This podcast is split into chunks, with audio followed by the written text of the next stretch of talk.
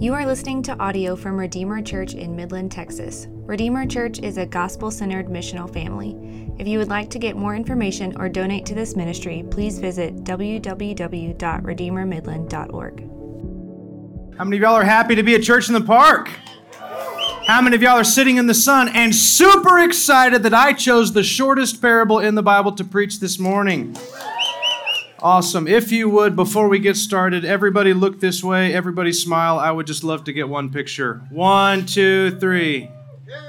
All right. Uh, two of you were not smiling. We'll get you next week. Uh, welcome to Redeemer Church in the Park. We normally meet at Midland Christian School, uh, but for the next three Sundays, they are going to be resurfacing all of the floors uh, in their facilities. So we will just move the party, move the church uh, to the park for today, uh, the 24th and the 31st. So I hope that you'll come early. we've got breakfast burritos, orange juice, and water, 8:30 every Sunday morning. And just so you know, we'll have a bunch of blankets, and you're free to move the blankets. You can can move the chairs if you want to find some shade. Uh, I know there's some shade over here that my family is in the, the bathroom, the Carvers. Uh, enjoy the bathroom shade, enjoy the shade of the stage, the trees, whatever you want. Uh, find a chair, move it, and uh, we'll be excited to see you. Uh, we're, we started a series last week that we're going to be uh, walking through for the next three weeks for sure, called Parables in the Park. Jesus spent a lot of his time when he was teaching, talking and teaching in parables. Uh, if you're new to the Bible, a parable is a story that's made up uh, to illustrate something that is true. Uh, normally, it's something that uh, it's uh, very normal to, uh, to real life. It's very familiar to people and it's used to illustrate something that's maybe not familiar. Uh, it's a known story that's used to illustrate something that is unknown. Uh, and uh, the parable that we're going to be looking at real quick this morning is in Matthew chapter 13. If you have a Bible or your device, you can go there. Matthew 13, 44. It's only one verse, two very short sentences, uh, but honestly, what Jesus shares in here about the kingdom of heaven, uh, it's incredibly important. It's incredibly powerful for the short verses that it is. Uh, if you're in Matthew chapter 13, verse 44, say ready. This is what Jesus, and this would have been a setting potentially much like this, probably outside, maybe warm and sunny, uh, people fanning themselves, animals running around, uh, children running around. And then Jesus was teaching to the masses, and oftentimes he would use a parable. And so this is the parable for today the parable of the hidden treasure. Jesus says this The kingdom of heaven is like. He wants to express something true about the kingdom of heaven that he was well familiar with because he claims that he came from there. And so this would have been an unknown thing to everyone else. Jesus wants to help people to connect the dots and to understand what the kingdom of heaven is like. So he's going to use a story that's knowable to help us understand something about the kingdom of heaven. The kingdom of heaven is like treasure hidden in a field, which a man found and covered up. And then in his joy, in his joy, he goes and sells all that he has and he buys that field. Uh, with Jesus' goal to express something about the kingdom of heaven, he uses this very simple story. Uh, so you could imagine there was a man, uh, maybe he was out working, maybe he was plowing a field, maybe he was just taking a lunch break and sitting underneath the shade of a tree. Uh, maybe throws his picnic blanket down and he realizes the corner of this uh, little chest is sticking out. So he gets down on his hands and knees and he begins to dig in the dirt and he finds this big treasure chest full of the most valuable treasure you could imagine.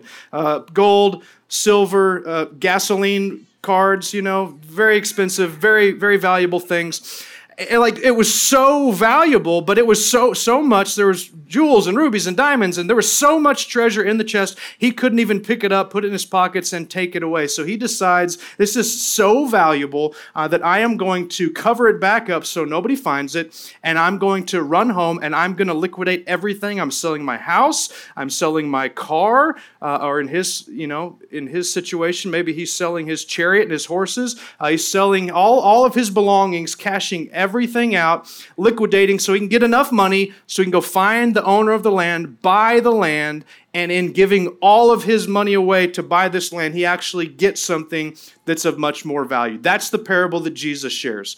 Uh, if Jesus were to tell that story in Midland, uh, maybe in 2022, if he were to show up for Church in the Park and he were to preach uh, and use a parable trying to help us to understand uh, what the kingdom of heaven is like, uh, it, may, it may have sounded something like this There was a man or a woman and they found oil right they uh, maybe they were a geologist uh, and they ran some studies and they realized oh my gosh this plot of land just outside of midland there's just like under the surface there's just millions and millions and millions and millions of dollars worth of oil and nobody else knows about it. Or how many of y'all grew up like me watching the beverly hillbillies?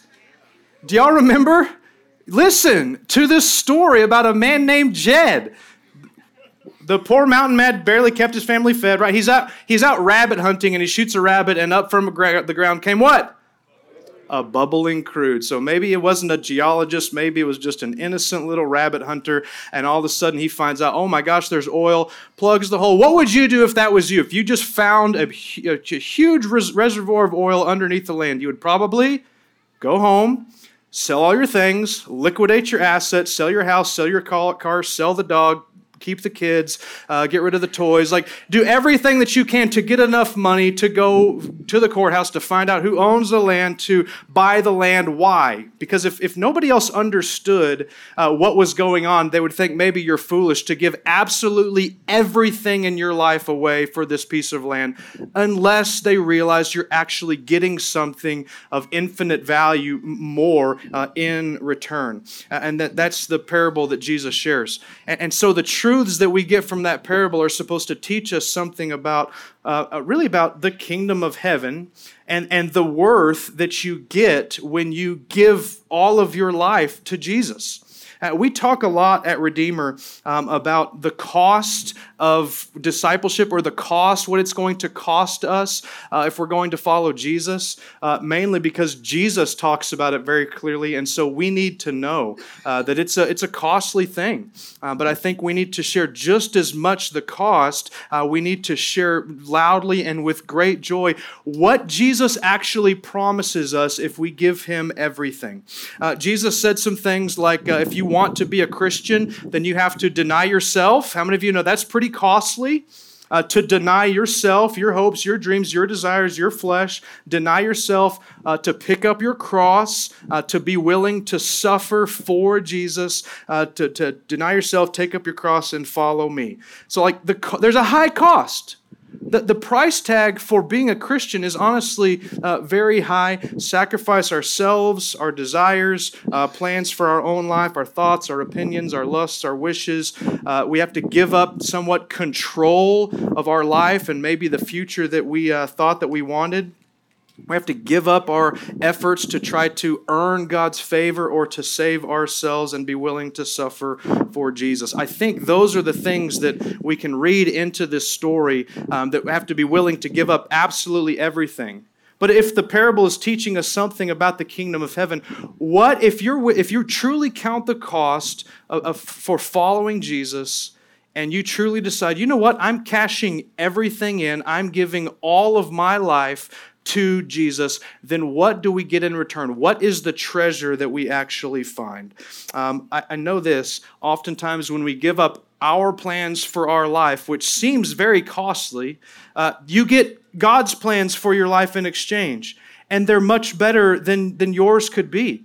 Like whatever preferred future we think, if we give that to God, then He gives us His plans for our life, uh, and that's much more better. Uh, much more better. I struggle with words sometimes. Um, you give Jesus your sin, uh, which is sometimes very difficult. You have to uh, overcome your own pride and be willing to uh, confess your sin to Jesus, but you get in return uh, forgiveness once and for all. When you give up control, and can we all agree, like we just don't have nearly as much control of our lives as, as we think? Um, but when you give up the idea that we actually can control our lives, can control our health, can control our relationships, our future, when we give up control, you actually get peace, the peace of Christ that God gives you, uh, invades that space. Uh, when you repent, when you confess your sin, that's actually when you get freedom. That's when you get freedom from some of the sin that leaves us in bondage. Uh, when we're willing to suffer for Jesus, Jesus says that we will surely be rewarded, uh, that we will not lose our reward for anything that we give up for Jesus. Uh, if you give up your money, if you decide that you're going to take a generous position in life, uh, what you get from that, Jesus says it's more blessed to what? To give than to receive. You actually become a conduit and that God uses you to bless a lot of people in your life. It's actually replaced with something better. So, just by way of application, two quick options that we have. And I think uh, uh, we only have two options, uh, really, two different ways to potentially live our lives.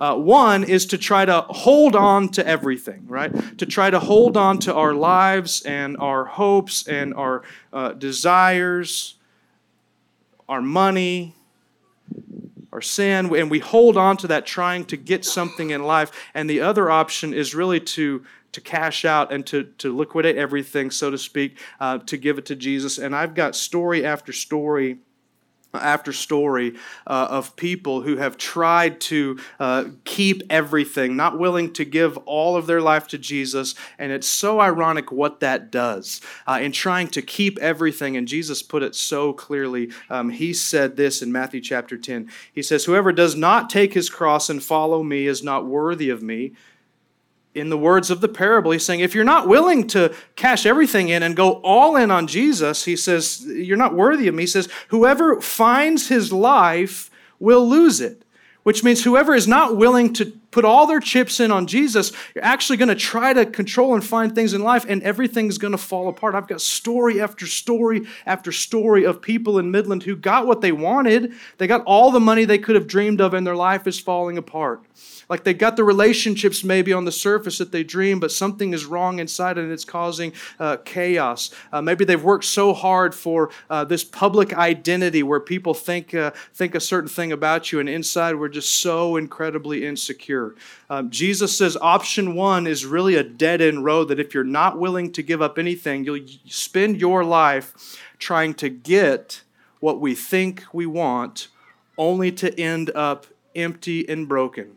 That's option one. Option two is you truly take Jesus at his word for what he promised. Um, that if you put everything in, and I love the phrase in this parable, he says, in his joy he goes and he sells all that he has and buys that field. That should be the description of the Christian life. Somebody that has found out, you know what? Uh, to deny myself, take up my cross, and follow Jesus, and to give him every part of my life, that's actually the path to meaning, to purpose, to hope, to peace, to blessing. And so, in our joy, the cost of discipleship seems to be a very, very simple thing. Why? Because we believe that Jesus and the kingdom of heaven, it's a treasure that's worth anything in this world. That, that's what the parable uh, of this, uh, the hidden treasure means. Um, uh, I don't remember who, who said this, but I heard this years ago. Uh, the phrase was if you, if you try to get everything this world offers, uh, you just kind of aim at the world uh, fame, uh, popularity, comfort, money, you, are really going to get nothing. That's another way to rephrase what Jesus said in Matthew 13. But he says if you aim at heaven and if you cash everything in for Jesus, you actually get heaven and earth thrown in for free. That Jesus, he, he's the treasure that is, uh, that's worthy of everything. Um, anybody ever heard of a missionary named Jim Elliot. I want to share this one quote from him, and then I'll turn you loose to the shade. Uh, Jim Elliot was a, was a young man, super passionate about Jesus. He was in, his life was marked by incredible joy uh, because Jesus had changed his life. I mean, absolute overflowing with, with, with identity, with joy, with peace. And so, him and four friends uh, they uproot and they move to South America. They become missionaries to a very dangerous, cannibalistic, uh, murderous tribe. Uh, there was a movie you may have seen this a few years ago called "The End of the Spear" about his life.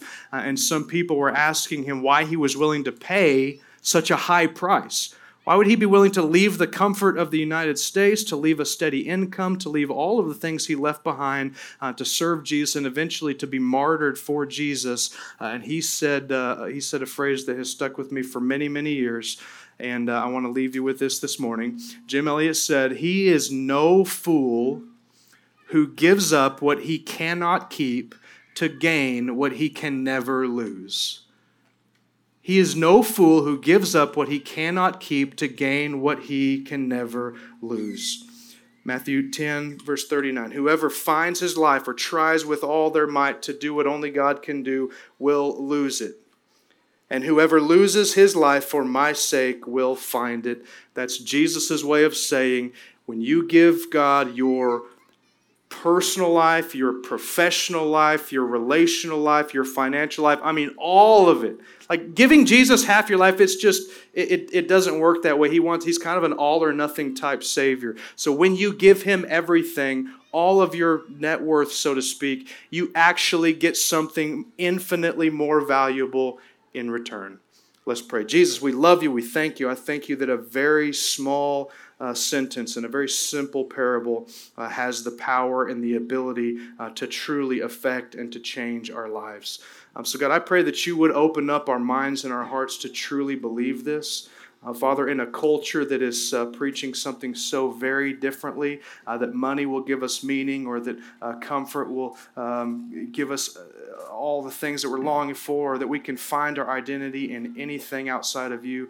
God, I pray that you would shake that out of us and that you would truly help us to believe uh, that the kingdom of heaven is like a treasure that was hidden in the field and it's worth us cashing everything in, putting all of our chips on the table for Jesus. And God, I pray that you would help us to be a people that have a testimony about all of the things that you have given us in return.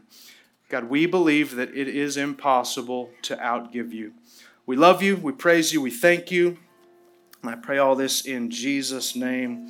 Amen. Amen. All God's people said, Amen. We've got one more song that we're going to sing together, uh, and then uh, we'll give you a couple of closing announcements here in a moment.